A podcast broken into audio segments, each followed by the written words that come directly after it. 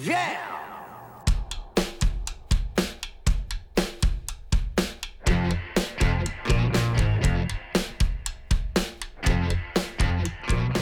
It's Josh Williams here, everybody, and welcome to the One Man Podcast, episode number five for Wednesday, June 14th, 2017.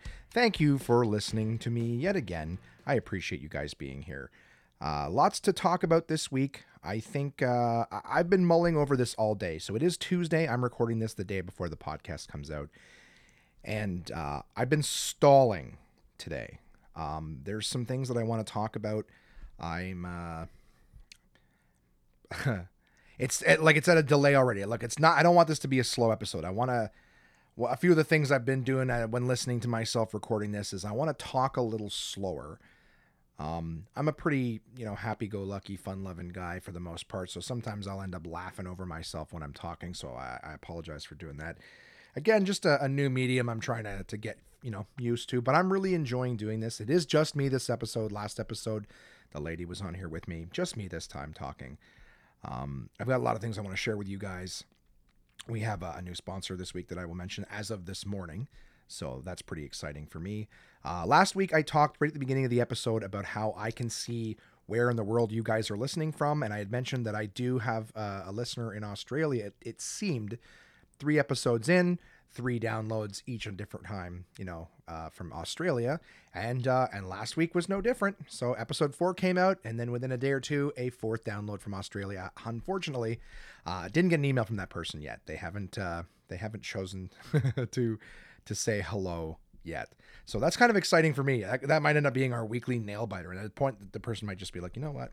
This could be someone who accidentally hit subscribe on my thing and has no idea that this podcast is being downloaded to their phone or computer on any kind of regular basis. So I hope someday the mystery is solved, but it is, uh, as it stands right now, it seems that there's uh, someone in Australia listening, which is very, very cool. I also have a ton of regular, loyal listeners in Canada as well. Uh, and I, I'm really grateful for everyone who is listening to me on a regular basis. We're going to keep getting this thing funnier and funnier and more entertaining and more, uh, you know, spontaneous. Like I said, I- I'm better when I'm spontaneous. The more I'm trying to, you know, hit a, a goal for you guys to achieve. It's like the same with comedy. I'm never going to write a joke that absolutely everybody loves. And you know what? Not every episode is everyone going to love. So I'm just going to tell you guys what's going on with me. That was the whole point of this podcast in the first place was to connect with friends, family, fans, anyone who wants to know what's going on with me personally or in my comedy career. That's what this is for. So that's what it's going to be. All right. And if you guys just after a while are like, you know what? I don't give a fuck. I don't, I don't blame you. I don't blame you. I couldn't uh, I couldn't possibly listen to an hour of someone else's life every single week. So I'm grateful for the fact that you guys choose to listen to an hour of mine. Very kind of you. Um, so let's get right into it. Last week, uh, I saw something on Facebook that I want to talk about a little bit. Uh, there was a video of a woman in Philadelphia who had had uh, way too much to drink because she was uh, asked to leave a comedy club. The one of the opening acts had actually recorded the interaction between her and some of the staff and a police officer actually outside of the club. And what happened was uh, she's standing outside of the club. You can see this video. All you have to do is type in "woman gets kicked out of comedy club." It's like this the big thing that's blowing up. I saw it the morning after uh, it had happened from the comic who posted it. Um, but basically, this woman had too much to drink. She wouldn't shut up during the show, and they had to kick her out. That happens all the time in stand-up comedy.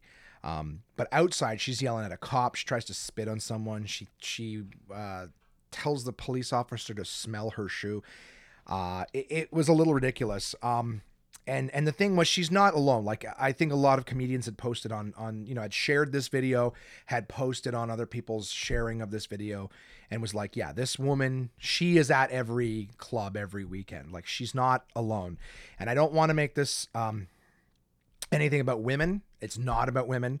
Women, you have your voices carry a little bit better than others.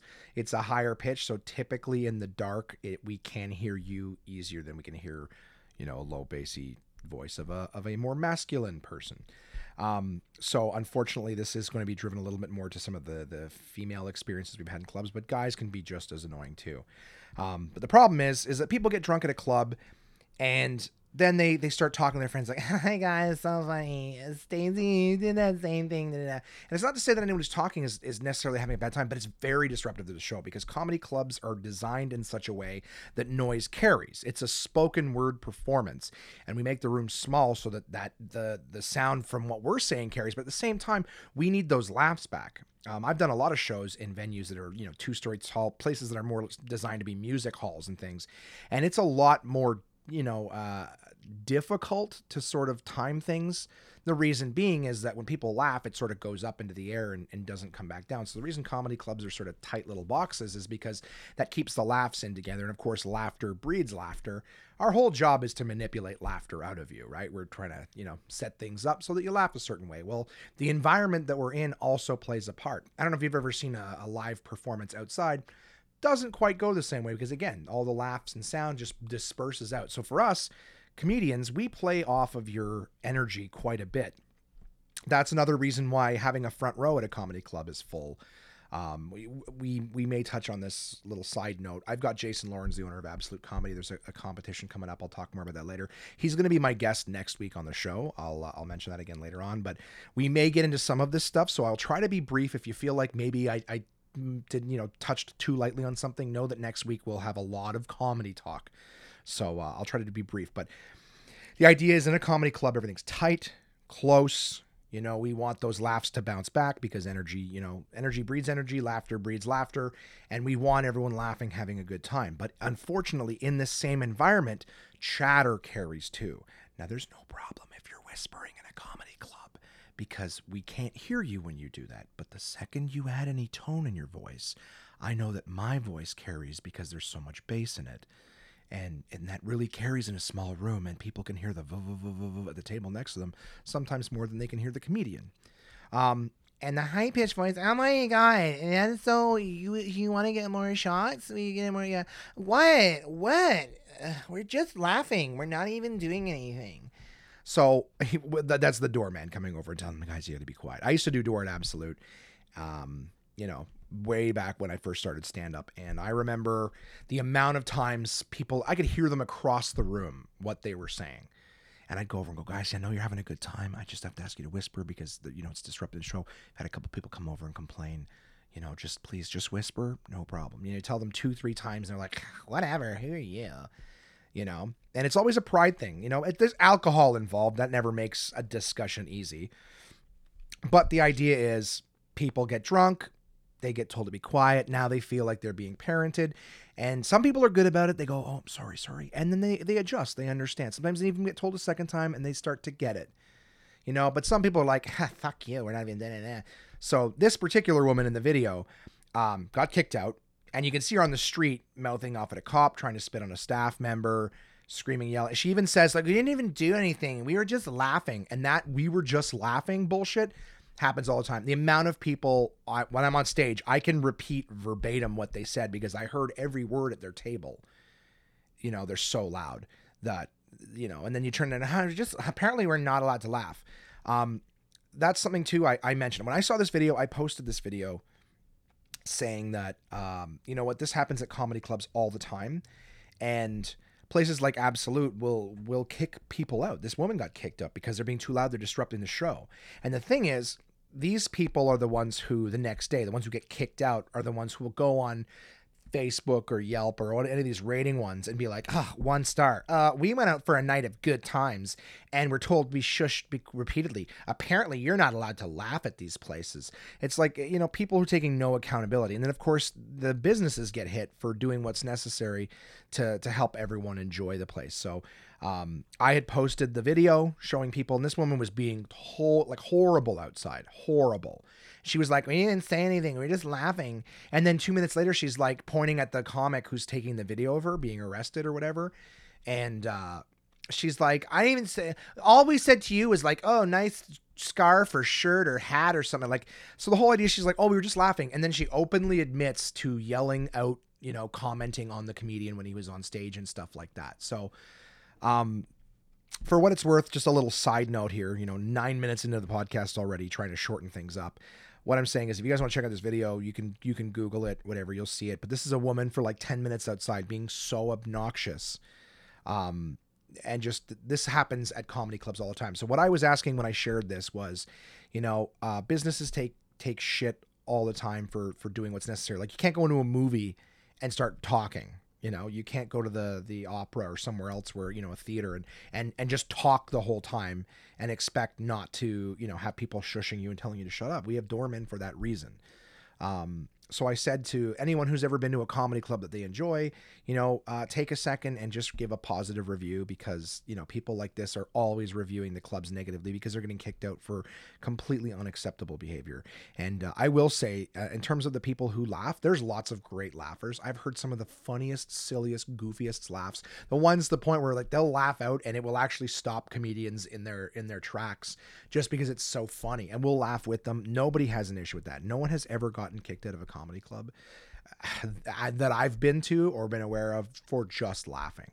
It's the people who have to repeat the jokes to their friends at the table or immediately start a conversation about, oh, that happened to me too. Remember when you did it? It's like now you're talking. That's not laughing, you're talking. And no, that's not okay. Um, but anyways, so that that happened last week.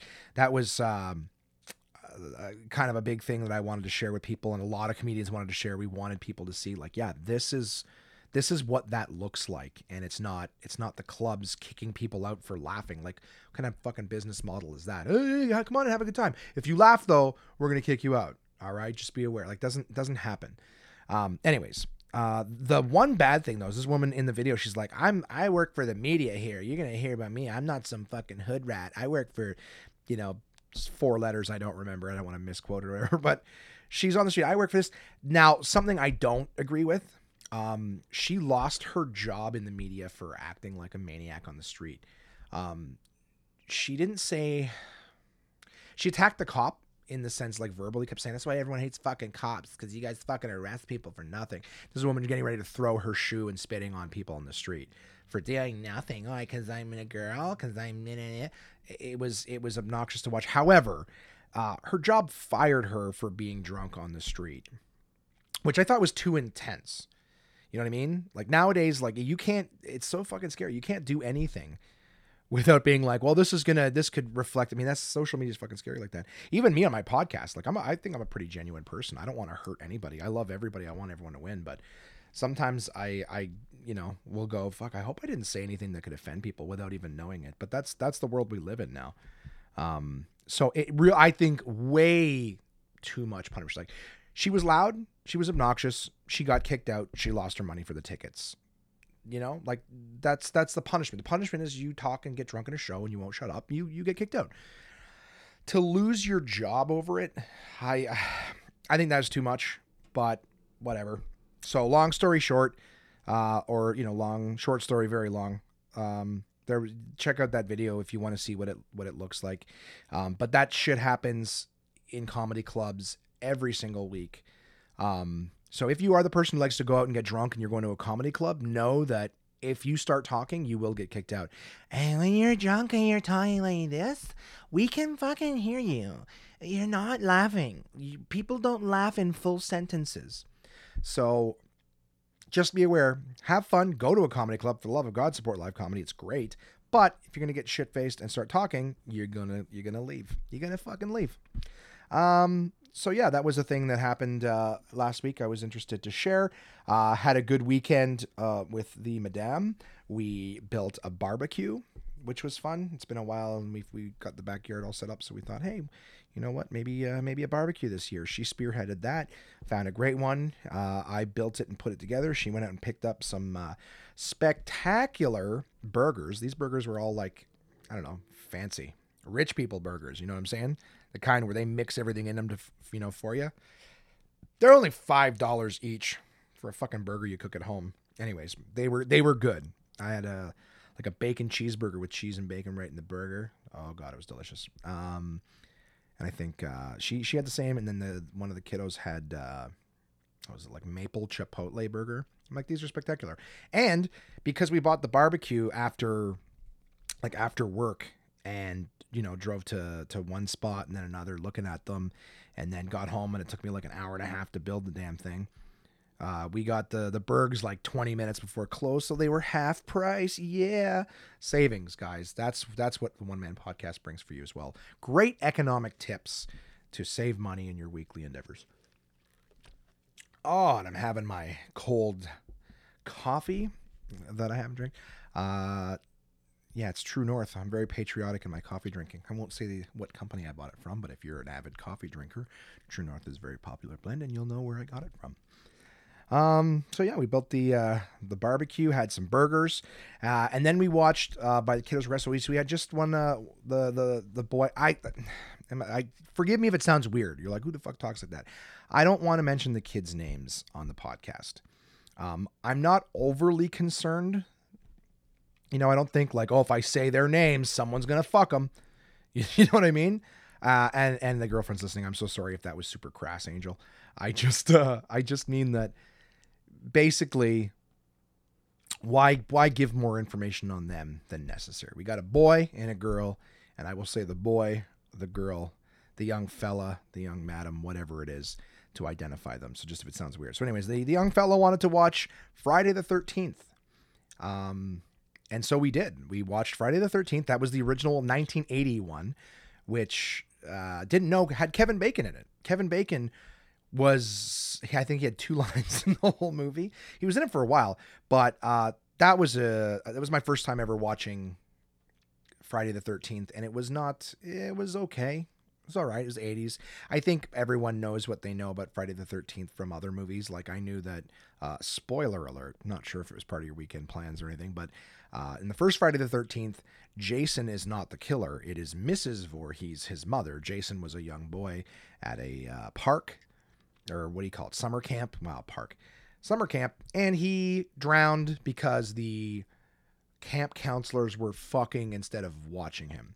Now, yeah, so the mother comes back, murders camp counselors. In fact, actually, that seems to be like all they do in this movie is fuck each other. So, you know, but like he die, he, he drowns in like the 50s. And then in the 80s, they try to reopen the park. And that's when she comes back on a murder spree.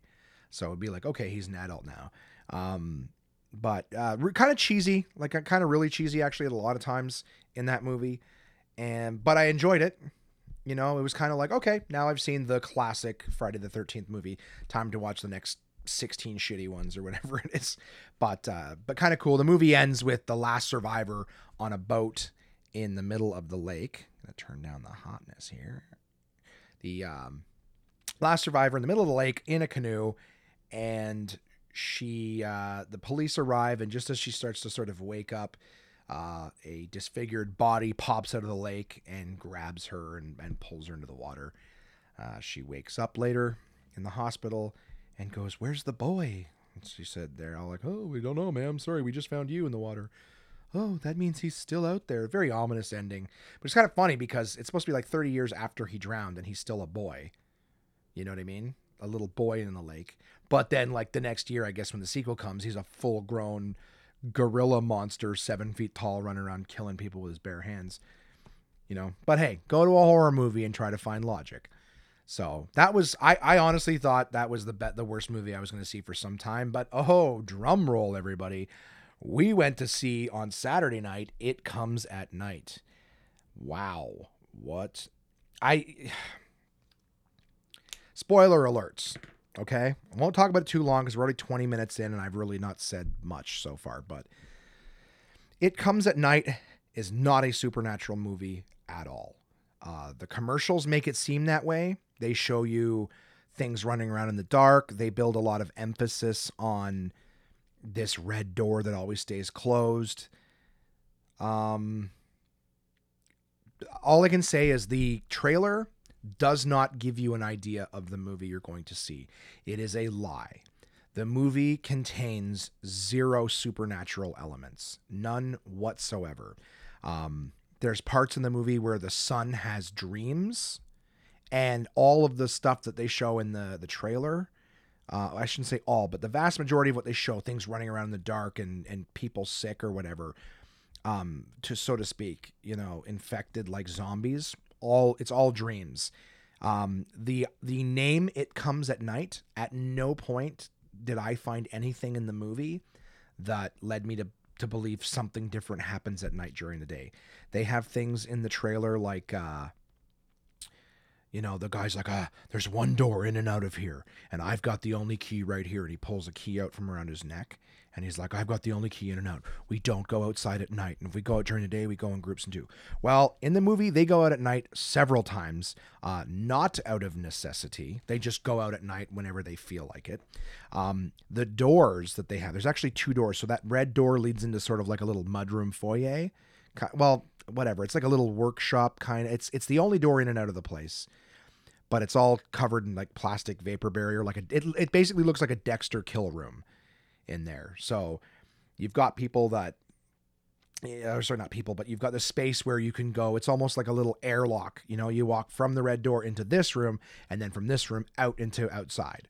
So that's kind of where they put like quarantine people. There is a, a sickness in this movie, but uh, yeah, it's more like I would say that this movie is closer to like Outbreak or Contagion than it is any kind of zombie or supernatural or or you know 28 days later or any of that kind of bullshit, which is really what they make it look like in the the trailers. So anyways, uh, he pulls his key out. Oh, it's the only key, but both doors, the outer door and the inner door, are both like sliding deadbolts, like slide locks. So there is no key necessary to open it which so it's one of those like it made no sense why he said that but they use it in the trailer to seem very scary because two seconds later in the trailer they're like oh, the door was open who opened the door it's like all this shit made no sense and there was no answers you actually some like you never find out even at the end of the movie who opened that door um, a lot of things happen in that movie that they don't ever address. They they start a bunch of questions, and then at one point you're like, okay, so what's going on? And then the movie's just over. Um, and to the point where where Crystal and I actually Googled, like we were in the car on our way home afterwards, and we Googled what the fuck just happened in, you know, it comes at night. We don't like what we had to and the the director basically says that um, he wants audiences to sort of think about it themselves, and we're kind of like, well, that seems like lazy work. Like it's almost like you fill in the blanks and you write your own sort of story. I'm like, yeah, if I wanted to write my own fucking movie, I would have done it, and I would have made the money from the ticket sales, not you. So that was a little frustrating. Um, but anyways, yeah, and he wrote the movie like a, a, a, month and a half after his dad died, and he's like, I never got to have conversations and you know get answers from my dad, and I sort of wanted the audience to feel the same way, no answers, and you know, I'm paraphrasing, I'm not directly quoting, but it is pretty much what he said. How you know you don't get answers in life, and sometimes things are left unknown. It uh, it seemed particularly, you know, like lazy. Some people are making arguments for saying, no, it's the great, great idea for a movie where, you know, you don't always uh, get answers and, you know, you, you know, you don't have to have everything spoon fed to you. I got into, I, I haven't gotten into a discussion with someone on Facebook in a long time, but I got into one with someone today. Um, and I, and they basically just said, you know, hey, if you need to be spoon fed all the answers, then you know, go see movies that are like that. And I and I can even say if if if if the trailer had said go see a movie about survival, you know, something bad happens and you're surviving on your own in the elements and you don't know anything, you know, place it like a drama, like Contagion, like Outbreak. You know, like imagine that the movie The Martian was set up like it was Star Wars or Star Trek you know, they showed a couple little scenes of things crashing, and then build some overlay of of oh my god, in space things are blah blah blah blah blah. I don't know. Fuck, I'm I'm not writing their goddamn movie for them. But the idea is they'd set it up like Star Wars or Star Trek, and then you go see it. Right? Martian, I thought was a good movie, but I'm saying that it's all it's very sciency, it's very story driven. You know, um, regardless of whether you enjoy it for what it is, you were sold the idea of something different. And this movie is, I would say, a lot more drama maybe I, I couldn't I, I feel very unfair saying suspense but um, if if you're a horror fan like like crystal and i are and you went to see that movie because the horror like the the trailer shows you all these things that never get addressed and and quick little scenes from someone having a nightmare um yeah it's not that. It isn't that.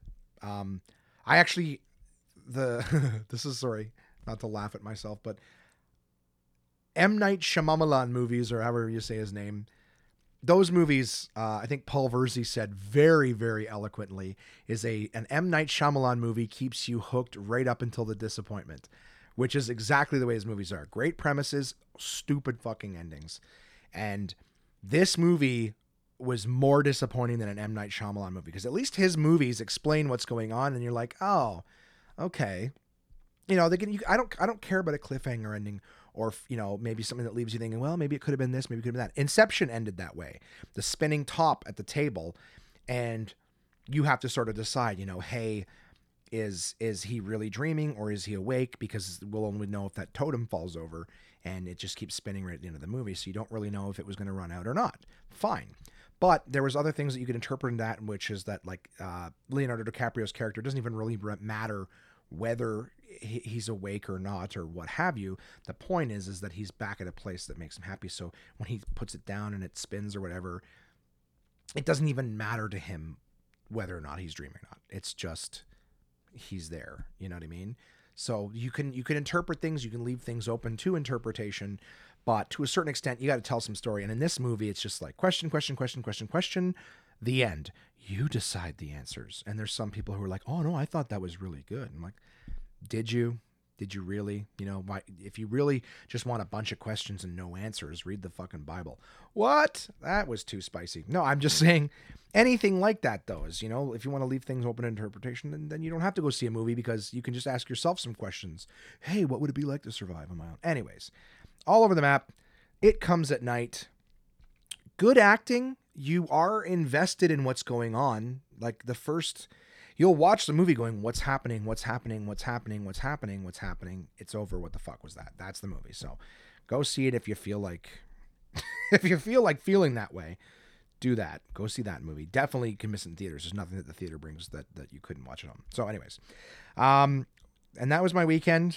You know, Monday morning back to the old ride share good times ride sharing. I do want to I want to add one little point to uh, general traffic courtesy. And I would encourage any of you, if you guys have any little tips or things for the road that help people out, let me know. Last week or the week before, I was bitching about crossing guards. I, I happen to just see things when I'm driving and uh, they come to mind and I throw them in my notes here and go, eh, maybe we'll talk about it. But one thing I want to say is, you know, when two cars come to an intersection at the same time, everybody knows the right of way. Everybody knows that. Um, the car, I would fucking hope that everyone knows that. The car at the rightmost area, all right, everyone's right is the same when it comes to an intersection. The furthest car to the right, okay, goes first. The right of way is a very easy way to remember that. Um, when all four people are coming, if the intersection has all four people arrive at the exact same time, all right, it's the rule is whoever moves first. However, sometimes you have an intersection, two cars come at the same time. We're trying to be courteous, right? Who got there first? That kind of shit happens from time to time. Something I do, and my personal policy is I like to let other people go first. I'm not usually in so much of a hurry. I can't be courteous to someone else, right? And and and the whole Gandhi be the change you want to see in the world. Be be courteous. Hold the door. Let someone go before you. Show some some respect. Um, what I do, my personal policy is I wave people. I'll wave someone. All right, but my rule is if I wave you, you go. Just like if you wave me, I go. Whoever waves first, that other person goes. What drives me fucking bananas, and I don't know about the rest of you motorists, and it's really annoying because I'll wave somebody and then they wave me. No, no, you go. It's like, no, fuck, now, now neither one of us is going to go because we both waved, so we should go, but we also got told no, no. So then we both go to go at the same time. Now we got to stop, and then we both go to go again because we saw each other go. And it just creates that even like, you know, when you're walking down the sidewalk, you see someone you both fake the same way and oh fuck, how do we it's that same awkwardness. So my personal policy to avoid that awkwardness is whoever waves first, the other person goes. So it happened to me the other day. I waved somebody and they go, No, no, you go.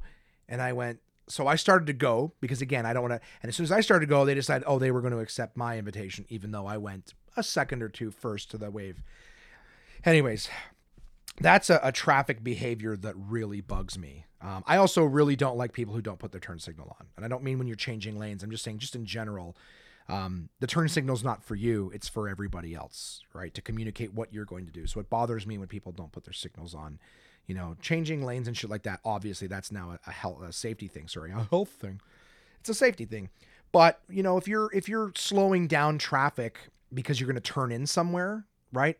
Uh, on a street, turning into a parking lot or something like that, and you're just slowing down like an idiot, um, I'm to freak out behind you. I'm to lose my shit and go, what the fuck? Why are you driving so slow? And then all of a sudden you turn in somewhere.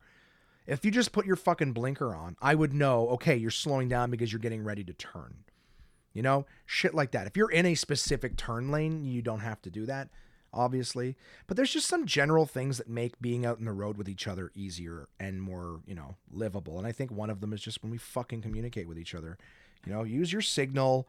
If I, you know, wave you through, fucking go. If you wave me through, I'll go. Let's not act like, you know, people bumping into each other. Again, these are the things that bother me. I don't have real problems. So, um, I do.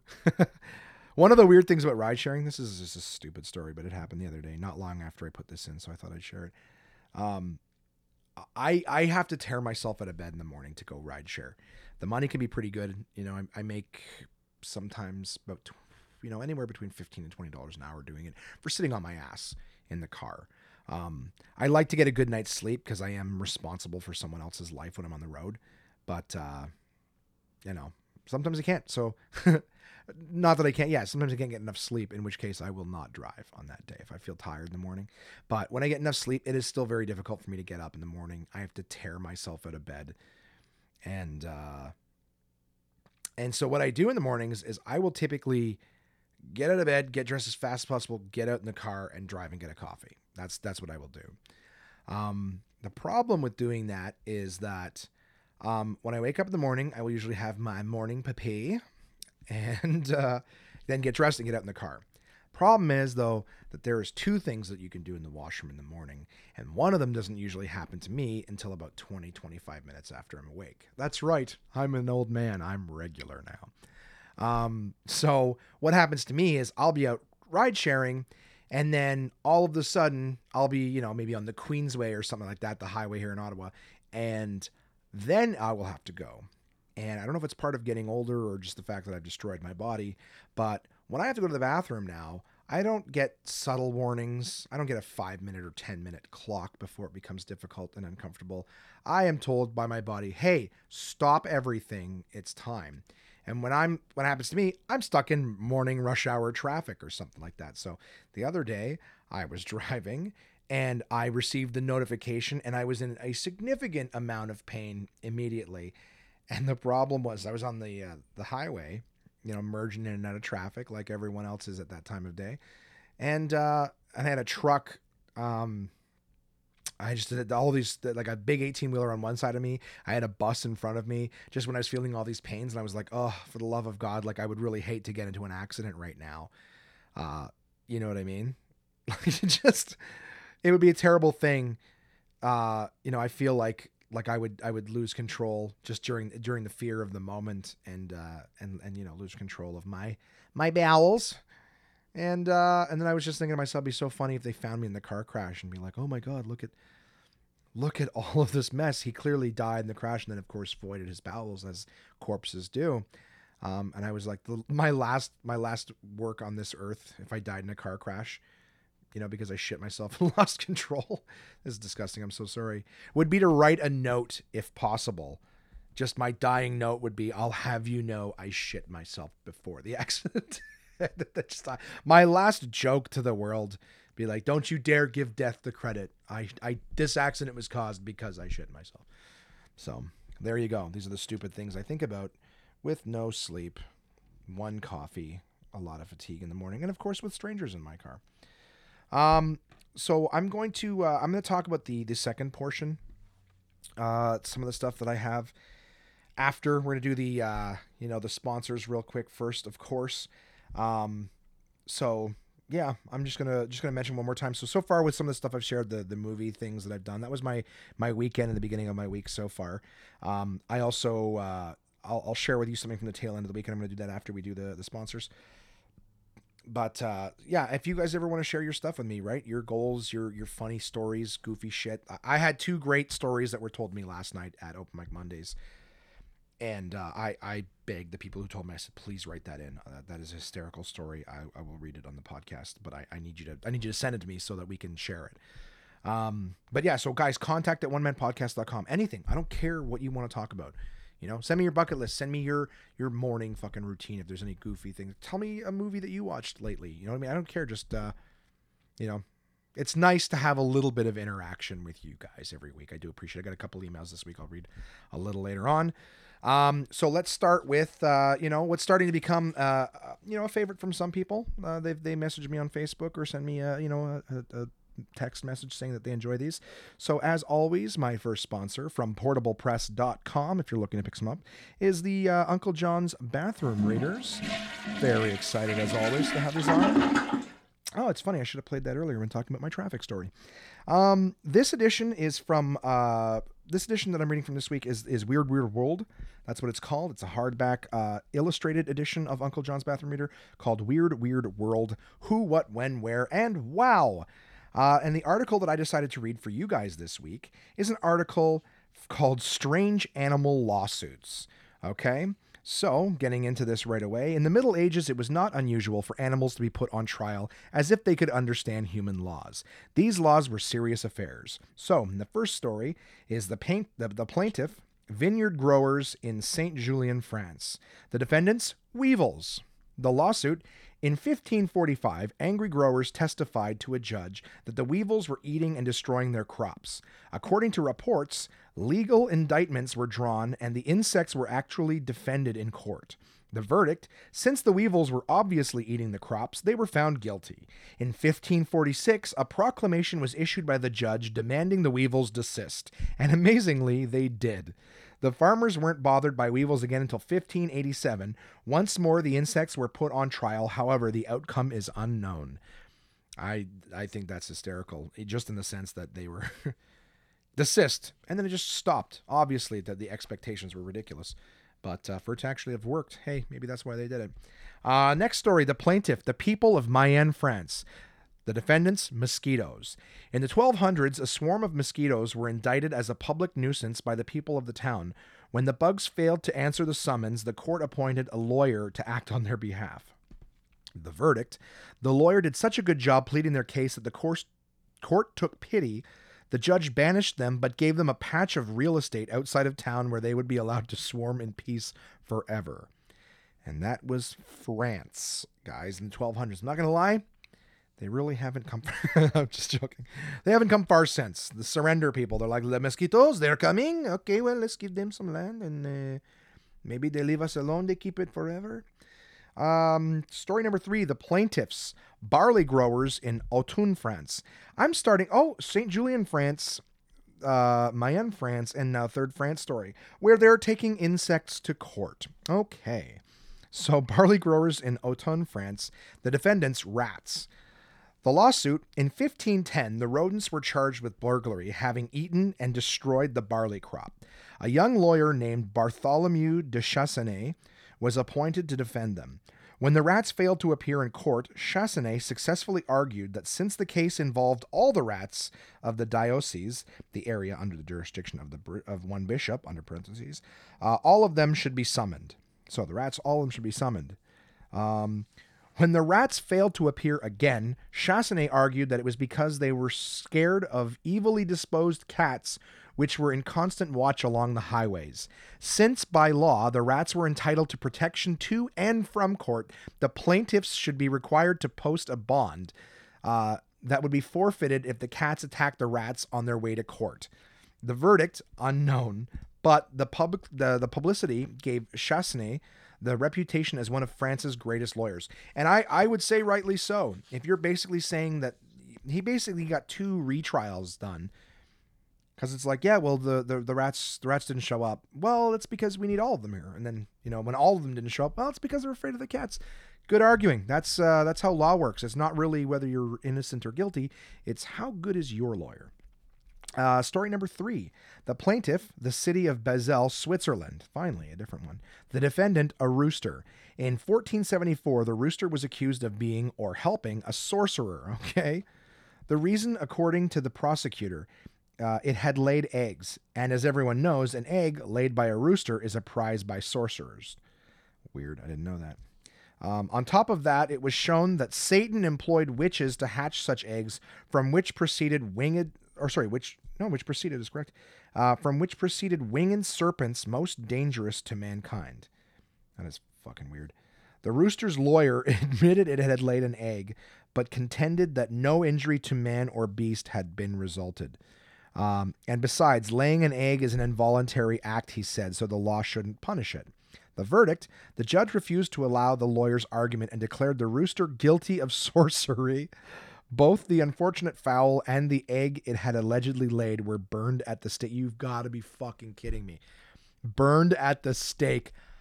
I I would kill for an Instagram picture of that chicken tied to a stake being burned for heresy. I love these books. Where else are you gonna get shit like this? Uh, the plaintiffs. Okay, so the last story. Uh, the plaintiffs, the Grand Vic Vicar of, of Valorant, of sorry, Valence, France again. The defendants, caterpillars inhabiting his uh, diocese. Uh, the lawsuit in 1584, the Grand Vicar excommunicated the insects for causing destruction of crops uh, and ordered them to appear before him. When they didn't appear, a lawyer was appointed to defend them. The lawyer argued his case but lost. The caterpillars were banished from the diocese. When the caterpillars failed to leave, the trial continued until the short lived caterpillars died off. The vicar was then credited with having miraculously exterminated them. Okay, well, good for them. Uh, there's a little bottom section here with two other little things called uh, Bizarre Beasties, same page, so we'll read those too. These are two little stories about some odd animals. Uh, one of them is called Short Order Cook. Kanzi is a 31 year old bonobo, a pygmy chimpanzee, uh, who lives at the Great Ape Trust in Des Moines, Iowa. Under the tutelage of Dr. Sue Savage Rumbaugh, the primate can understand 3,000 words and say, in brackets, or sorry, in uh, quotes, 500 by pointing at symbols. So uh, it can understand 3,000 words and say 500 words by pointing at symbols. But Kanzi's most amazing ability is that he cooks his own food. It started when he was young, said Savage Rumbaugh. Kanzi used to watch the film Quest for Fire about early man struggling to control fire. He watched it spellbound over and over. Then she taught the bonobo how to light a match. Now, with human supervision, Kanzi can pan fry his own hamburgers and roast marshmallows on a stick. Interesting. And uh, and last little story we've got here: uh, beauties on the cat uh, quack walk. Walk, sorry, beauties on the quack walk. The duck fashion show is exactly what it sounds like. Ducks wear fancy outfits, including little hats, and waddle up and down a catwalk to the delight of onlookers. Duck handler Brian Harrington has dressed up his Pied Piper ducks since the 1980s. He takes them to our agricultural fairs throughout Australia where the not so ugly ducklings show off the latest quack fashions, including evening wear, bridal wear, and off to the races. They're always a big hit. So I I can't show you obviously in an audio version the picture of these fucking ducks dressed up on the page, but I did snap a picture and put it on Instagram. So one man podcast Instagram has a picture of three ducks dressed to the nines. So uh, I I definitely say jump on Instagram and take a look at that picture. It's fucking hysterical. And that is the bizarre beasties section. And finally, at the the bottom of all of these Uncle John's things, there's a tiny little one sentence piece of information trivia for you. And what this one is kids as young as seven can join the Society of American Magicians. So, not very select group. So, that is this week's edition of Uncle John's Bathroom Readers. Thank you so much, as always, to my sponsors, portablepress.com. If you guys are interested in that book or any of the other ones that uh, they have available, they have an extensive uh, list of books with tons and tons of trivia. There's hundreds of stories like that in each uh, book and of course they they range all different things, just goofy little pieces of trivia. So uh, so portablepress.com if you want to check any of that stuff out. Um, I did mention off the top of the show this week, guys, that I do have a new sponsor. Uh, as of this morning, I got off the phone with uh, with the rep from Somersby and uh, and they are the new sponsor. So yay! Clap, clap, clap, clap, clap. Uh, they will be partnering with us, uh, guests of the One Man Podcast, and of course just me when I'm hanging out will be able to enjoy Somersby cider. I, I that is my drink of choice. That's what the, the lady and I were drinking when we recorded her episode last week. Uh, we like Somersby a lot. It's uh, it's a cider with a bunch of different flavors that they have available. Um, they also carry their their Carlsberg, I believe, is the parent company, so they've got a, pun- a bunch of different uh, you know beers available. But I really enjoy the Somersby cider. Um, obviously, the apple cider is their main one. I I used to try Strongbow, not to plug another company, but I'm not going to say anything nice about them. Uh, I used to try Strongbow, which was the first cider I remember being on the market, and it just tasted like really gross, flat. I, I don't even know what to say. It tasted like apple cider vinegar, not apple cider in a sweet way. So I had a strongbow recently. You know, in the last few months, I was at a show and and they had strongbow available. I was like, oh yeah, I'll take a strongbow because I've been really enjoying Somersby, and uh, I felt really regretful the the second I started drinking that. So.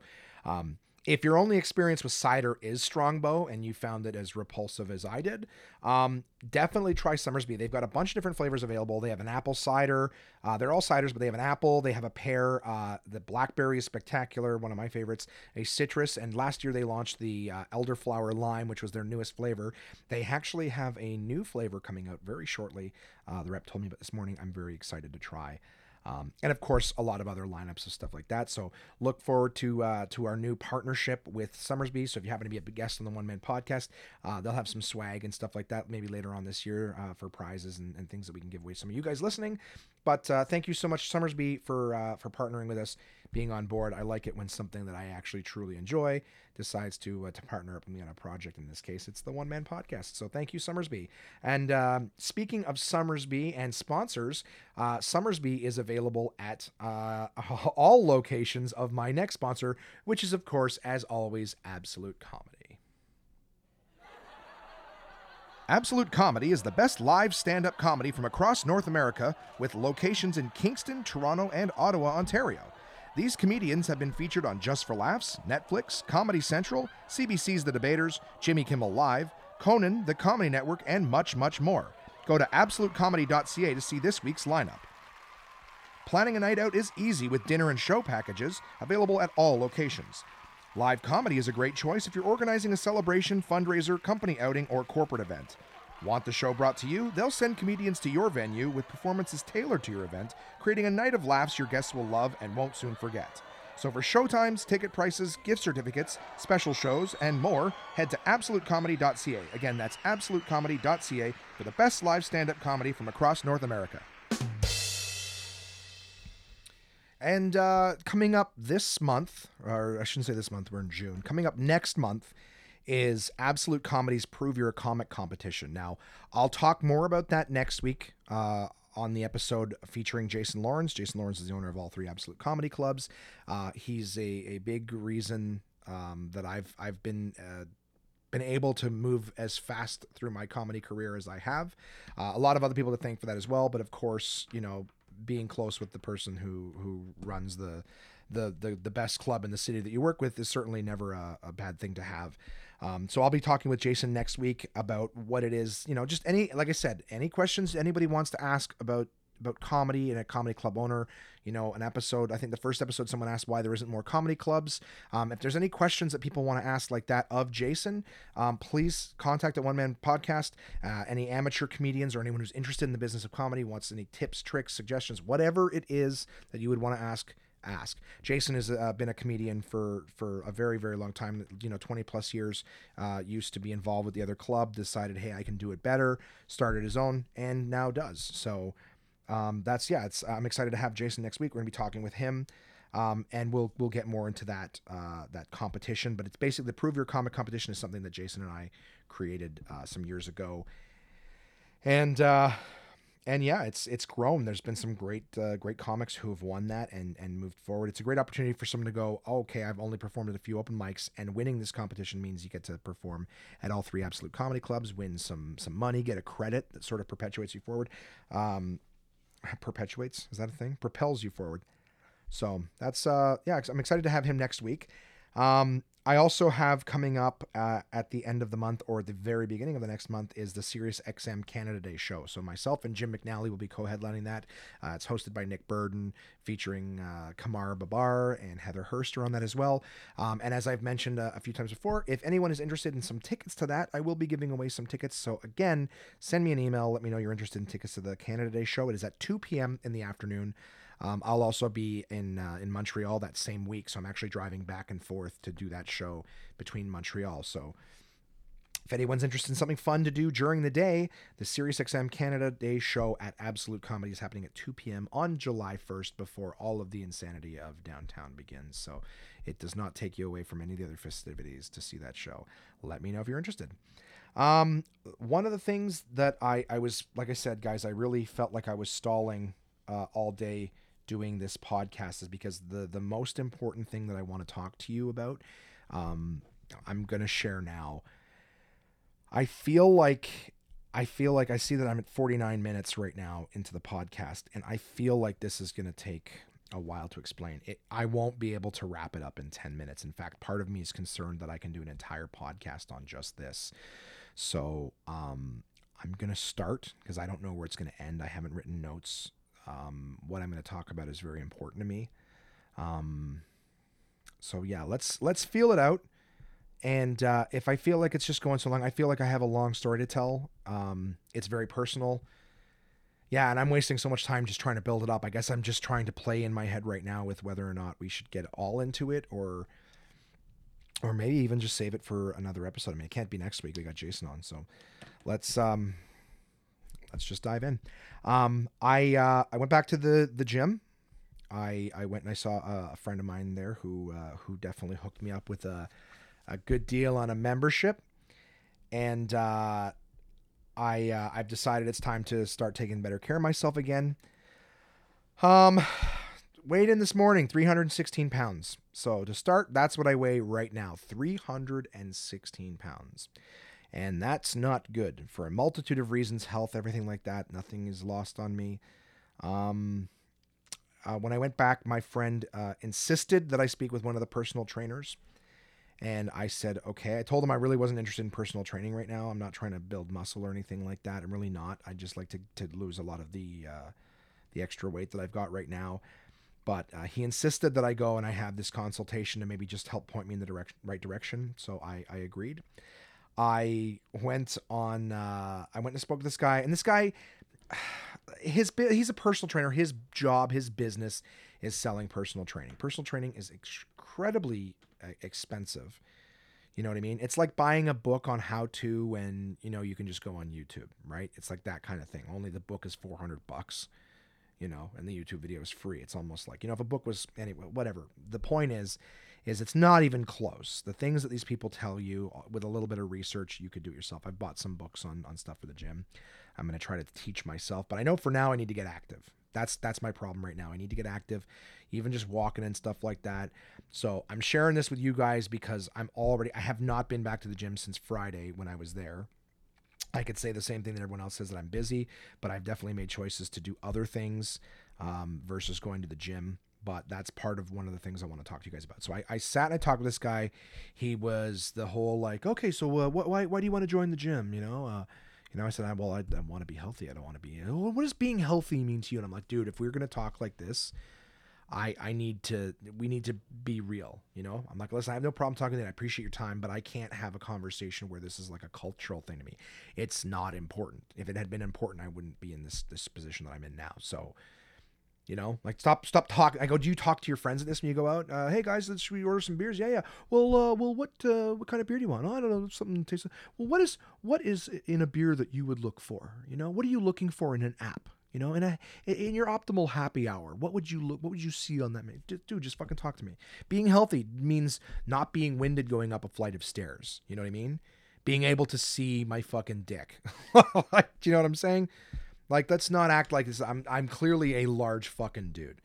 Okay, so being healthy, I want to be around to see the kids get older. I want to, you know, if I get married to the lady someday, I want to look good in the fucking pictures. That's that kind of thing, you know. I want I just want to be around, you know. So we did this thing. He steps steps me on this. Uh, he goes, "Well, let's you want you want to get your your measurement. We'll find out what percent body fat you are." And and whenever I'm in these situations, I'm always fucking a little cheeky because, like, well, of course not. Do I want to know exactly how much body fat I have? No, it's not going to be a number that that's going to make me feel good. I'm already aware. You know what I mean? Like I, I joke all the time that I don't keep scales in my house. I treat I treat them like Ouija boards. You know, I don't want it in my house. Um, but so I get on this thing, and this fucking machine, I have it in a folder somewhere, uh, tells me I'm 73% body fat. 73. A quarter of me is everything else. Flesh, organs, bones. I am 70, 70 fucking 3% body fat. Which and and you know how it told me this? It went on my feet. I, I put I stood on this thing and it tells me exactly how much body fat I have based on my feet. I pretty sure that this machine they fucking you know they grease it up with fucking Crisco or whatever in the mornings. They just rub it onto the metal pallets, and this thing's like, yeah, it's all fat. It's fucking greasy. How does how do you know through your feet what percent of body fat you have? Right. Anyways, so I was immediately like, yeah, that's that sounds too high. I even asked other people what they thought, and I go, you don't have to pull punches on me. And some, I think one person was like, I don't know, dude, you're pretty fucking fat. Like I don't know, like 48 percent, and I was like, yeah, 73, killing it. I'm I'm I'm a walking, I'm a fucking popsicle, popsicle stick, and then a bunch of fucking ice cream on top of it. That's it. Um, so I'm like, okay, yeah, that's got to change. That's got to change. I uh that's why I'm telling you guys about my my gym thing. I'm I'm back in the gym. I'm gonna tell you guys when I go and when I don't. I'll just make it a brief little check-in in regards to that. So, um, yeah. And if I don't go, if I go an entire week and don't go to the gym, I will tell you that. And after a while, if the weight's not coming down and I'm constantly not going to the gym, uh, you know, you guys, uh, I'm not saying it's your job, but I'm just saying I'll let you know. I'll tell you the truth. And after a while, it's gonna get pretty fucking embarrassing uh, for every week to be like, hey, still not losing weight, still not losing weight. But um, the the story that I want to tell you guys, and we're at the 55 minute mark now, is that I uh, I'll, I'll try to make this short. Maybe if anyone wants to know more about it, I. I've I've I know why I've gotten to this point um in terms of my size. Um like t- uh, about 10 years ago actually a little longer than that if I, if I think about it realistically but at least a decade. We're going to go with at least a decade ago. I um i got this uh this pain in my testicle. I'm just I, i'm just laughing because i'm trying to imagine you guys going what the fuck is he setting us up for? This this is god's honest truth and and some of some people close to me have known for surprisingly not that long but I had a, a pain in my testicle. Um, it would hurt to the touch if I moved or whatever. There was this just this horrible. It like it felt like someone was flicking me in the balls just to even touch anywhere near it. Um, you know, like if I, if I was sitting with restless leg syndrome or whatever, my leg was shaking, it would feel like someone was flicking me in the balls or something. And um, and it scared me. Um, and the reason being is, and this is the big sort of uh, admit, and I guess you know, I would tell someone in a conversation if, if it went that way, you know, but, um, my biggest fear in life is death. Um, I, I I've been afraid of death ever since I was a, a little kid. Um, it's it, it's the whole thing of death scares me, and whenever I say that to someone, I always get the whole well, you know, death is just a part of life and and all those things. But but I have like like an anxiety fear of of death. Um, I I can't go to sleep at night with no music or or TV or something on in the background because my thoughts will will go to dark places. I will think about my own mortality and the human condition and things like that. And it will scare the shit out of me. So I hear a buzzing noise in the background. I would imagine someone's fucking weed whacking or something outside. So I really hope it doesn't make it to the final cut. And of course, at a great moment to derail that. But I have a a very big fear of death. Sorry, I'm stomping on the floor, hoping to get the idea that I'm recording. Sorry, guys. It's live uh, live recording here. Um, so basically, um, yeah, I, I mean, I, I, have a fear of death. I, I will, I will, I have to basically distract myself from that thought because I will have a fight or flight response in my body. My body will will release adrenaline. I've actually been, if I'm laying in bed thinking about it, I'm like, Wah, and I will shoot up. Um, I can't move that fast if I want to, but my body will shoot uh, shoot adrenaline into me like I'm being attacked. That's how much the the, the thought of my mortality and everything uh, scares me. And um, when I first got this pain, I was terrified. I was terrified that it was something like testicular cancer or something. Um, and I'm I'm a I, you know I've made a lot of stupid choices in my life, and one of the things that I did at the time was like I didn't want to know. Um, and that that doesn't make sense to a lot of people because uh, obviously you know and talking about people afterwards like yeah but if you have it then you know they catch it they can they can fix it. And i'm like yeah but sometimes it's too late.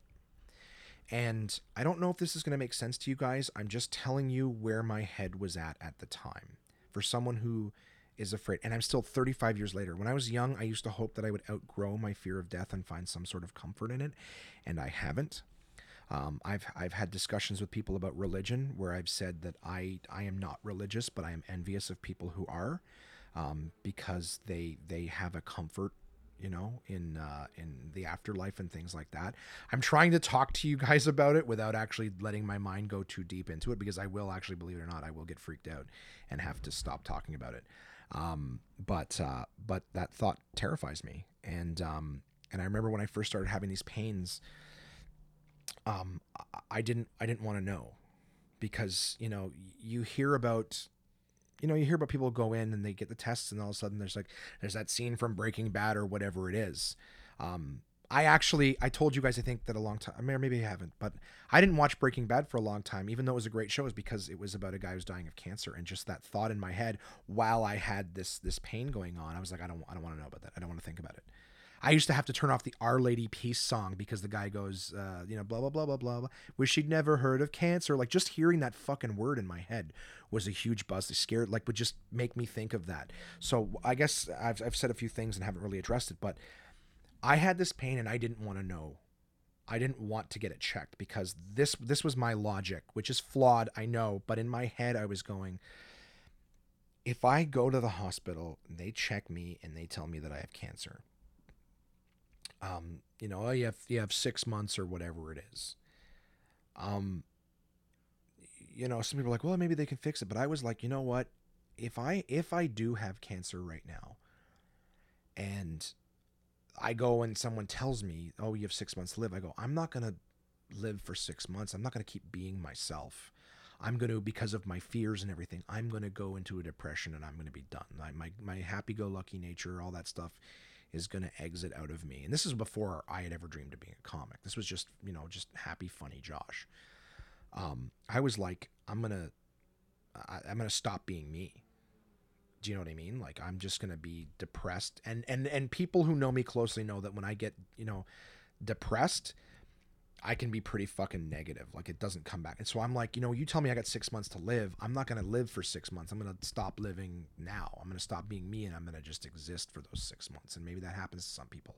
But I thought in my head, my logic was, but if I don't know, if I'm going to die in six months, I'd rather keep living on the hope that I, that I don't have it. Right. As soon as you tell me that's the death sentence, but let me just live and be me which I know doesn't make sense, but it made sense to me at the time. That hope, right? We all know people can do things with hope. So I uh, I had this pain and I I uh, I ignored it.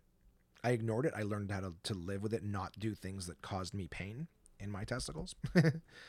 I uh, I started at times um, well here I'll, I'll move into the next part as quickly as I can. Uh, a year or so later, I found a lump on my left side. Um, it was it's still there. It's on my left my left side, right in the middle between my hip and my rib cage, and it's just a lump right in the middle of a lot of muscles. It causes me pain on an almost daily basis. Um, but it started as just a little lump, and I didn't get it. It felt like this tiny little, just a small little tightness and at this point, just for the record, even after I, I, can't remember if it was like six months or a year or how long after the pain in my testicle, but I got this lump on my side. And at this point, I was already very comfortable with telling no one that I had these pains because I was worried someone would force me to have that hospital visit, right? So I didn't tell anybody. Um, I uh, I just just went on with my life with my pain. I found this lump and uh, and it scared when I found the lump. It scared the shit out of me because I thought it was directly, and I still actually believe it or not, and I can get into it maybe maybe today or, or no other time or what have you. But I still actually believe now that there's there's a connection between the two. I feel like there's. I'll, I'll tell you that later, but the, the time for it in the story. Um, this lump on my side, I thought was directly related to it, and I was still like, nope, don't find, don't don't do anything with this. don't don't get it looked at. Don't get it. Because this is definitely this is going to corroborate what you thought. So again as long as there's a chance that it's not i get to keep being me. I get to keep being funny. And i found this lump um, and i thought of this today and i've never thought of this before. It may or may not be connected but we'll we'll go with it. Um, i found the lump i think the same year i started stand-up comedy and uh, I tell the story about how I never wanted to be a stand up comic. And the truth is, I didn't ever want to be a stand up comic. My friends and I, I remember I was working at TELUS. Uh, this lump was on my side, and I was really enjoying to go see the comedy shows with my friends. Um, we would go to, uh, I would see the show at Absolute, and I would see the show at Yuk Yuk's every week. But because it's the same show every week, I, uh, sorry guys, I'm just putting all my thoughts together um, I could only see two shows that were different in a week. You know, I could see the the Absolute show, and then I could see the Yuk Yuk show. But if I went again, it would be the same the same headliners. And then we started going on Wednesday nights because Wednesday at both Yuk Yuk's and Absolute Comedy is amateur night. So it's a different show. You're seeing different people than who you're seeing on the weekends, and I thought that was fun. So I got to go see these three shows, and I'll be honest with you, um, really hating my job at TELUS because it was unfulfilling and at the same time struggling with this fear that I had every single day. This was not something I thought about once in a while. This was pain I had all the time. And I was terrified that this was going to kill me. Um, like I said, in thinking of this today in the timeline and telling you guys about it, I think that's really why I started stand up. My friends were encouraging me to do it um, because they were like, oh, you know, you're funnier than some of these amateurs that we see. But I think part of me was trying to prepare myself for the idea that I was I was I had something that was going to kill me. And I didn't want to uh, finish living my life with a shitty job and never accomplishing anything that I felt value in. Um, I, I can't believe I haven't thought of this sooner, but I think that's really why I started stand up. When people ask me, why did you start stand up? I tell them I didn't really. A lot of a lot of other guys' stories are. Oh, I always knew I want to be a comic. I didn't. I just knew I wasn't happy, and I thought I was gonna die. And I didn't want to. I didn't want to die as a fucking cell phone salesman. You know what I mean? Um. So I think that when people pushed me in that direction, I said fine. And uh, you know, if I'd gotten it looked at, and they told me what it turns out to be now, and I'll share that with you shortly um, maybe I never would have started stand up comedy. Maybe I would have just continued to be like everybody else.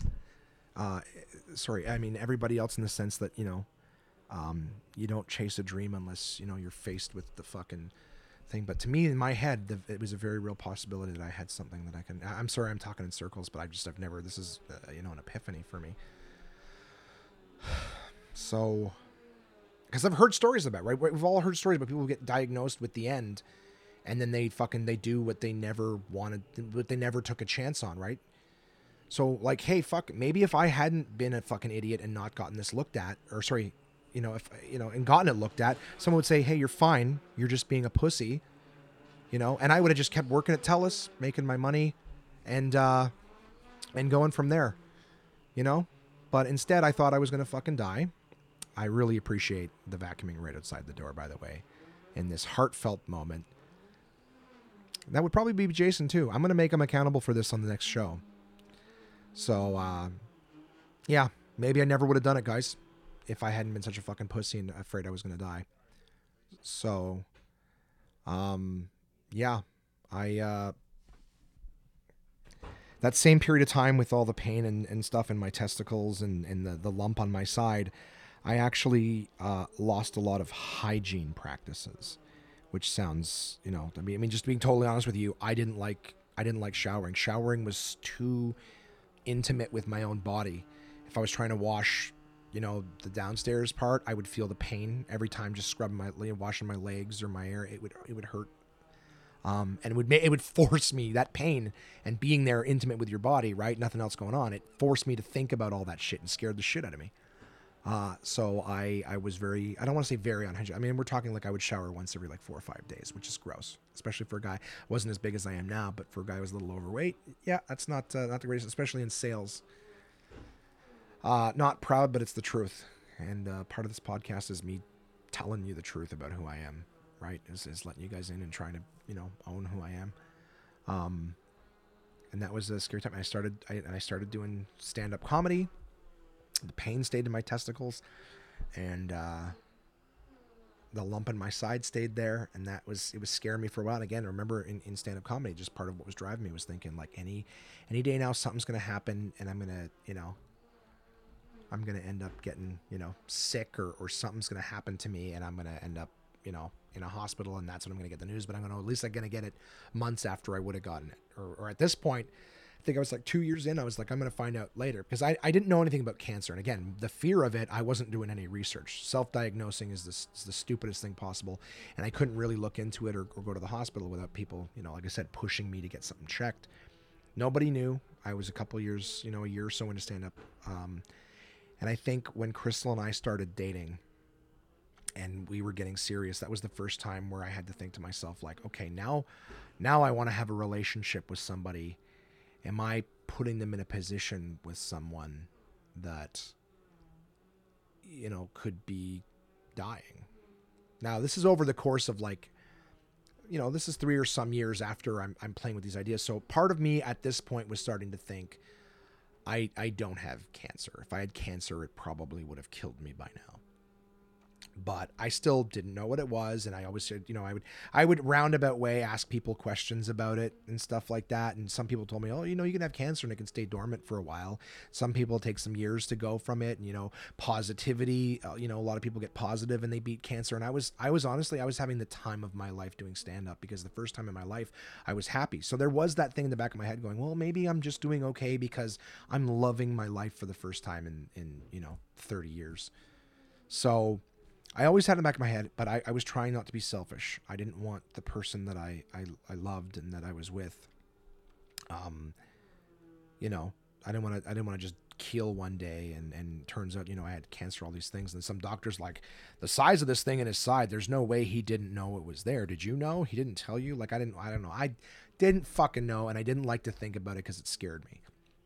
But while these years are going by, I'm paying less and less attention to my physical condition. I'm depressed. I'm afraid. I'm eating. I'm not taking care of myself. I'm not doing exercise, you know, taking good care of my body. I was focused on the things that were making me feel good, which was stand up comedy and drinking every day. So I would I would write my jokes, I would immerse myself in stand up, drink coffees all morning, drink beers all night, you know what I mean? Just really letting myself go and having the time. I'm pretty much living every day for the moment, to be honest with you. But uh, but then I didn't die.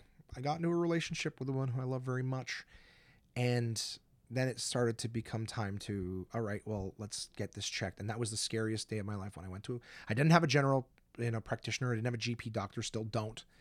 Um, but I had the I had Appletree Medical, and uh, that's the walk-in clinics here in Ottawa. And I uh, I went to one. I got an appointment for an ultrasound. Um, and they they checked my, my testicles and all that area around it, and found that there was absolutely even the the technician because I'm like I don't even like when she was there I didn't I didn't want them to go mm, like no noise at all that could make me think something negative was going to happen or be or be said. And uh, the woman was like, "Oh, I don't." I told her, "I'm like, I'm afraid I, I have I have testicular cancer or something." There she goes, "No, nothing I see on here leads me to think cancer for half a second. I'm not supposed to say anything, but I I think you're okay." And I said, "Well, thank you very much." And it turned out, nope, no cancer or anything like that. And they found nothing wrong with me, um, which is still part of the story. I uh, I proceeded to get more ultrasounds for the lump in my side. I found a, a doctor who would take me on, who sucked. I won't say her name but she didn't give a fuck about the pain that I have in my side. The, the lump in my side has gotten significantly more detrimental to my physical health. I don't know if it's because I favor my left side because of the pain there, but I uh, I have an extreme tightness on my left side. Um, so if you if you see me, I'll, I'll constantly be shifting and sh- sorry shifting in my chair, um, tightening and untightening my side, just sort of stretching. Some people are like, "Are you farting?" I go, "No, I'm just I'm stretching my side. I've got a, a pain there." Um, so I I um yeah, and for years, like I said, I mean, I, I, I sit on wait lists to get something checked. They have sent me for. I've asked them to do an MRI because I feel like something's ripped in there. We have found out that what is in my side is a lump called a lipoma, which uh, I didn't know. It sounds like lymphoma, which I know is I think a kind of cancer or something, but um, it's basically just a fat, a big chunk of uh, like a like a cyst or whatever in my side, but it's right in in a bunch of muscle groups. So it causes me a lot of pain. The doctor I was seeing is like, okay, look, it's not cancer. So, you know, I don't want to hear you talking about this lipoma again when I come in. I go, well, okay, great. It's not cancer, but it hurts. It's affecting my life. I can't do certain twists and pivots because that, that pain there. I go, I can't live like this. So she didn't give a fuck. I've, I've stopped going to her. I need to find a GP who will study. She sent me for x-rays, uh, ultrasounds, and I kept begging for an MRI. I go, those things can't see the muscle. You're sending me for bones. You're sending me for soft tissues send me for for muscle you know put me on a list i'll wait a year and a half but at least let's move something forward and uh, so anyways um, you know an hour and 15 minutes in this podcast i'm going to try to wrap up uh, what i'm getting at here and that's that um, i'm going back to the gym now i have since learned too that i have a hernia i found an appletree medical doctor who used to work uh, you know have his own practice in cornwall but now he's working out of a hospital most of the week here in ottawa and he actually just this year, just this year, right? I've had this pain in my testicles for over 10 years. And just this year, this doctor, um, when I told him the pain in my testicle, just talking in passing about something different, he had said, Well, what did you get checked for? So they sent me for an ultrasound. And he said, Well, that's not how you check for testicles to have fucking. He goes, The only way you can check for hernias in the testicular area is to do the finger test or whatever. So um, I was not manscaped or anything. I went there because I had a cough, but we were talking about it. And he said, I'll check you now if you want. And I go, let's, yeah, please. So I dropped trow and, uh, and he stuck his fingers up there. He asked me to cough on one side. He goes, okay. And then he asked me to cough on the side that was more. And he goes, okay. So he said, yes, you have a hernia right, right, you know, up inside the wall. You have a, you have a hernia. I can feel it right away. Even before you coughed, you coughed and it just confirmed it. And he said, Here's the problem. You can go get this fixed, but the what they use now to repair hernias is like this metal mesh stuff. He goes, it's it's what they're using now. It's not it, it'll fix the job. The problem is is that he goes, you you have a lot of coughing and allergies and stuff you're seeing, which is a completely different subject for another day. I'm I'm getting allergy shots and stuff, but I cough a lot. And he goes, if you're coughing all the time, and you're out of shape and you're planning on doing surgery, he goes, he goes, that mesh has been known to rip and tear because your skin heals through it. Uh, you know, your insides heal into this mesh and you start coughing and stuff, and you you can tear yourself up and make it worse on the inside. And his suggestion to me was, um, he said, if you have found a way to live the last 10 years with this and haven't needed the surgery, he goes, I, I would suggest continue going that route. And that's what he said. That's what he said to me. At least he found it and he told me the pros and cons of the procedure. He had said that he had had a hernia and had the same thing. And he goes, he's had he's had uh, some, some issues since. And he knows a lot of people working in the hospital who've had issues too. He goes, there's a case. there's some hospitals that do it a different way, and that method works. I can't remember it right now, but I just remember in that moment feeling so vindicated because I, I, my family and Crystal and everybody has since found out about the stuff. Once I started getting it looked at, I, you know, I was able to, to, to talk about everything and feel a lot better. As soon as someone's like, "No, it's not cancer," obviously I felt stupid for not getting checked sooner. And now my policy is anything happens, go get checked.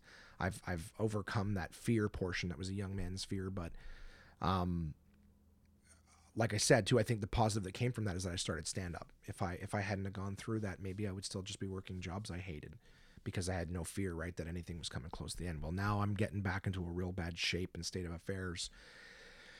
And uh and it's time to do something because I'm gonna I'm gonna fucking eat my way into an early grave now. It's not cancer that'll kill me, it's fucking the fork.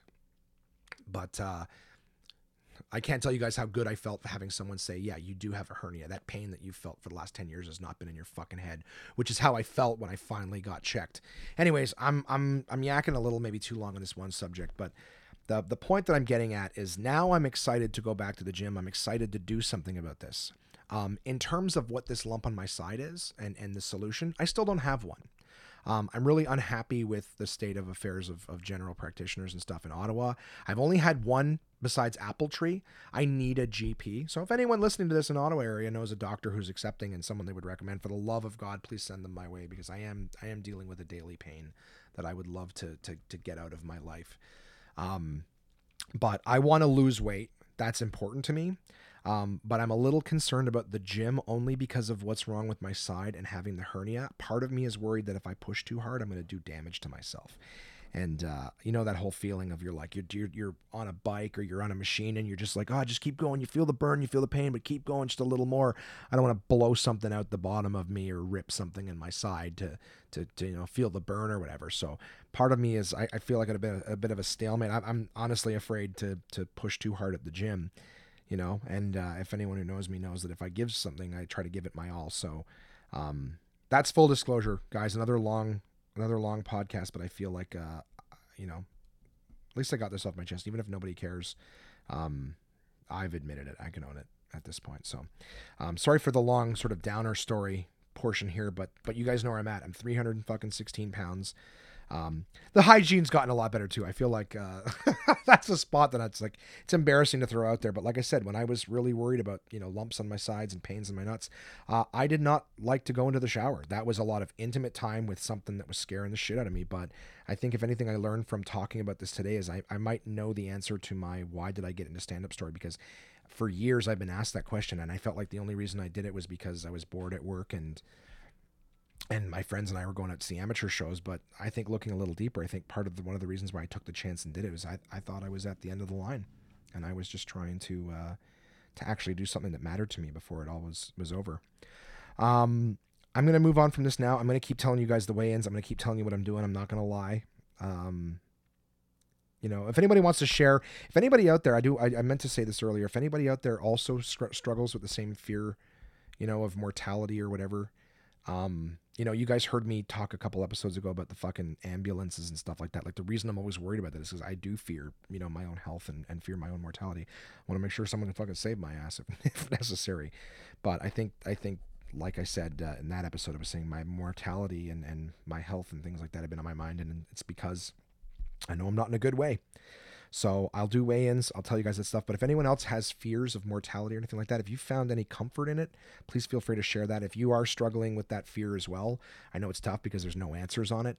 Um, I've had conversations with really intelligent people. I've I have done I have looked into ways of feeling more confident and comfortable with the idea. Um, and I remember uh, Matt Davis. I don't know. I don't remember the exact wording of the quote, and I unfortunately don't know who said it. But it's um, it's a nice way of looking at things. But but Matt Davis told me this quote when we were driving back from uh, from Kingston one time. He said that the the life is the long slow march to the grave, but you can dance it if you want to. And uh, and I think that's what I'm trying to do now.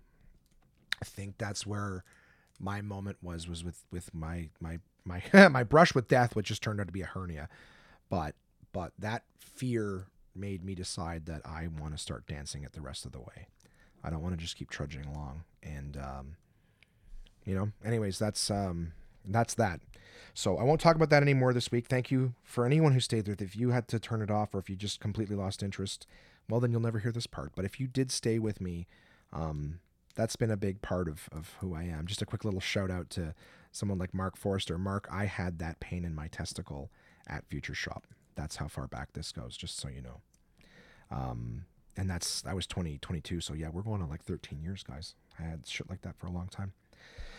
Um, where do I where do I go from here? I got I got two quick uh, emails that I'll share with you guys, and then I'll I'll wrap this up. It's a minute, you know, hour 22. Um, I won't make this go longer than an hour and a half. But thanks if you did stay through all of this. Thank you. Uh, it really means a lot to me to get it off my chest.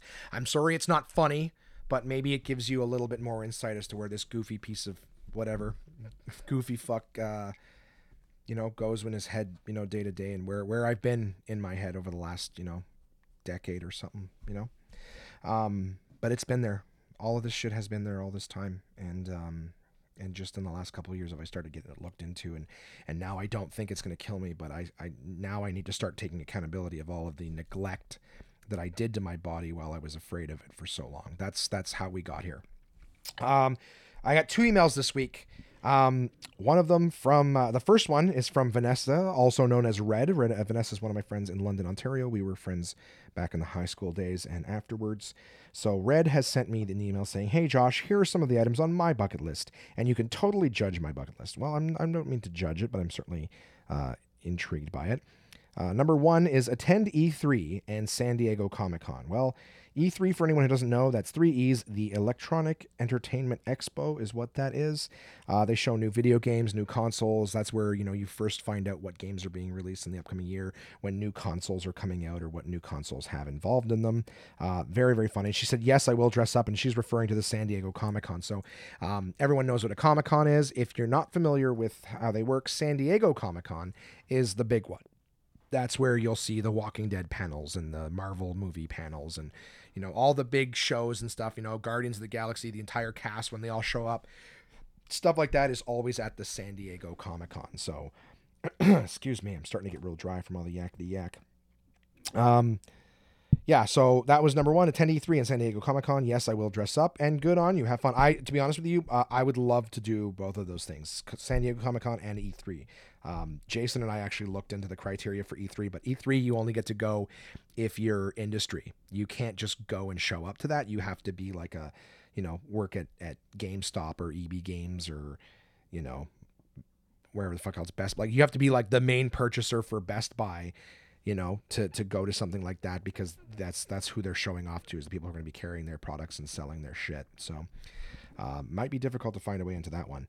Um, attend the Triple Crown Thoroughbred Racing. Don't know anything about it, but you want to see horses race? Cool. Um, I guess that's the big one, right? The Kentucky Derby, I think that's one too. It all seems stupid to me. it's not stupid. I get it. You're you do the the horse stuff, and you're going to say that in a minute. Um, learn how to fly a plane. Cool very useful skill, I would say, um, if necessary, right? The the pilots like me has a heart attack, you know, you can take over. I that would I'm sure his co-pilot would have to have a heart attack as well, but I would imagine he would die of grief. That's a Simpsons quote. Um, on my own horse, oh sorry, oh, on my own horse. I'm really stupid. Uh, own my own horse. I compete in show jumping. So again, if you're interested in show, you know, horses and stuff like that, obviously you you want to do the, the triple crown thing. Um, but good for you. Uh, it would be good to own a horse if you uh, if you like jumping them. Uh, visit Japan, and by that you say ancient Japan with samurais and stuff. Um, now I don't know. I don't. I, don't think that they have samurais in Japan anymore. Uh, I'm pretty sure that there was only one left, and it was Tom Cruise. Uh, so the last samurai has come and gone, unfortunately. Do you mean like time travel, or just where the samurais were? Because you can do stuff like that, right? They have they have places where you can go where things used to be. You know what I mean? You can go see the Coliseum. That's where gladiators used to fight. They got prisons that are closed now where they used to have inmates. Fun stuff like that. But uh, yeah, that's cool. I don't think there's anything wrong with that. You said stay at the Turtleman Resort. Now you sent me a link for that, and I tried to look at it, but it looks like just a nice resort, palm trees, sands. So it did lose my interest. I didn't think there was anything unique to it. It lost my interest pretty quick. Um, however, your last item on your list, which was tour the Serengeti on horseback, um, I looked at that link and that was super cool. Um, you basically, it's like going on a, like a like an African safari, but on horseback. So you get to ride horses like all through the countryside, seeing like elephants and giraffes and and watching like you know the wildebeest, wildebeest, buffalo. Anyways, uh, uh, watching them like migrate thousands at a time, I thought that was pretty fucking spectacular. Um, but it's expensive. You know what I mean? Like I, I, didn't see everything that was involved, but it was like starting at six thousand dollars to do a tour or whatever for a day, and I was like, all right. I mean, it seems amazing. If I, you know, if I ever become uh, big, you know, not physically, I've achieved that. If I become big, uh, you know, in terms of, uh, of riches, I would love to do stuff like that. In fact, I, I will promise you here and now that if I ever become big enough to just do whatever I want financially, I will make that bucket list item happen for you. Um, there's a lot of my own and of my ladies that we will be doing before that, but I will I will do that for you because that is something I too would like to do. So as long as you don't mind mine and uh, you know and, and maybe some other people of my choices company on that trip we will make that happen for you. Um, that's what you put. You end your email with. Those are the things I can think of off the top of my head. Great show, buddy. I think you should record in the day or at a time when you aren't worried to be loud because I feel sometimes you were trying to be quiet because it's nighttime. Well, I'm never trying to be quiet because it's nighttime. I think I just escape into what I'm saying and my my volume shrinks. Now, I recorded during the day today and I had fucking roommates vacuuming and shit like that in the meantime. So sometimes at night or when they're not here is best because then we can actually talk without being interrupted. But um, sorry for the, the the reduction in voice. I just it, it, takes a lot to constantly be speaking at a loud volume. And I got one minute left before the, the hour and a half mark, and I will read Mike T's email. Mike has emailed in before. Uh, Mike sent me his bucket list um, a week ago, and now he says, Dearest Josh, thank you for shitting on my dreams in the last episode. I will attempt to defend my bucket list. The HBO special over Netflix is more of a nostalgia goal than anything else. Because yeah, his his career goal that he sent in was to have an HBO special. He said Netflix doesn't count, so he said the HBO special uh, over Netflix is more of a nostalgia goal than anything else. I understand HBO may be the dinosaur cough cough Game of fucking Thrones cough, but Carlin specials have always seemed to be a benchmark of success and quality. Also, I feel that Netflix is oversaturated with very unfunny stand up specials. I'll change my personal goal to owning a helicopter. Okay, because I think his personal goal was to do whatever he has to do to achieve his career goal, which felt like a bit of a cop out, Mikey.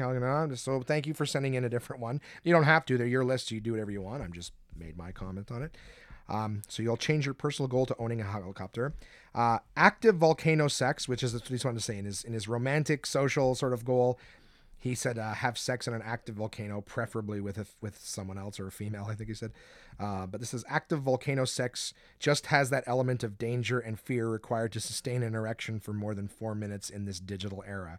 So okay, that works good. I am still enjoying the podcast in light of the personal attacks against my dreams and will continue to listen because of our shared contempt of child road safety initiatives and senior citizen employment opportunities. Best regards. Thank you, Mike T, for emailing in. Thank you, Red, for emailing in your bucket list. Um, I, I, appreciate all you guys. Anybody else wants to email anything in, you know the email address, contact at one man podcast.com. Uh, I've got Facebook, Twitter, Instagram, and YouTube. All of that stuff. Uh, I try to post, you know, little different things if you guys are following all of them. But, but one man podcast for all of them. Feel free to to follow, like all that stuff there. Um, thank you for listening, guys. I know it's been a long one. I appreciate you making it in with me. I will end it there. Flush the whole goddamn thing down the road. You know what that was? I pushed the wrong fucking button. I'm supposed to play the outro music. I flushed the toilet such is my life. The more serious I try to be, the more professional, the more I just fucking shit the bed. So thank you guys for listening. I hit the right button this time. Uh, I hope you'll listen again because you're like, this guy just keeps getting longer and longer and darker and darker. Well, that's uh, that's the way it is this week. I hope you'll be here next week when we have Jason Lawrence. Thanks for listening, guys.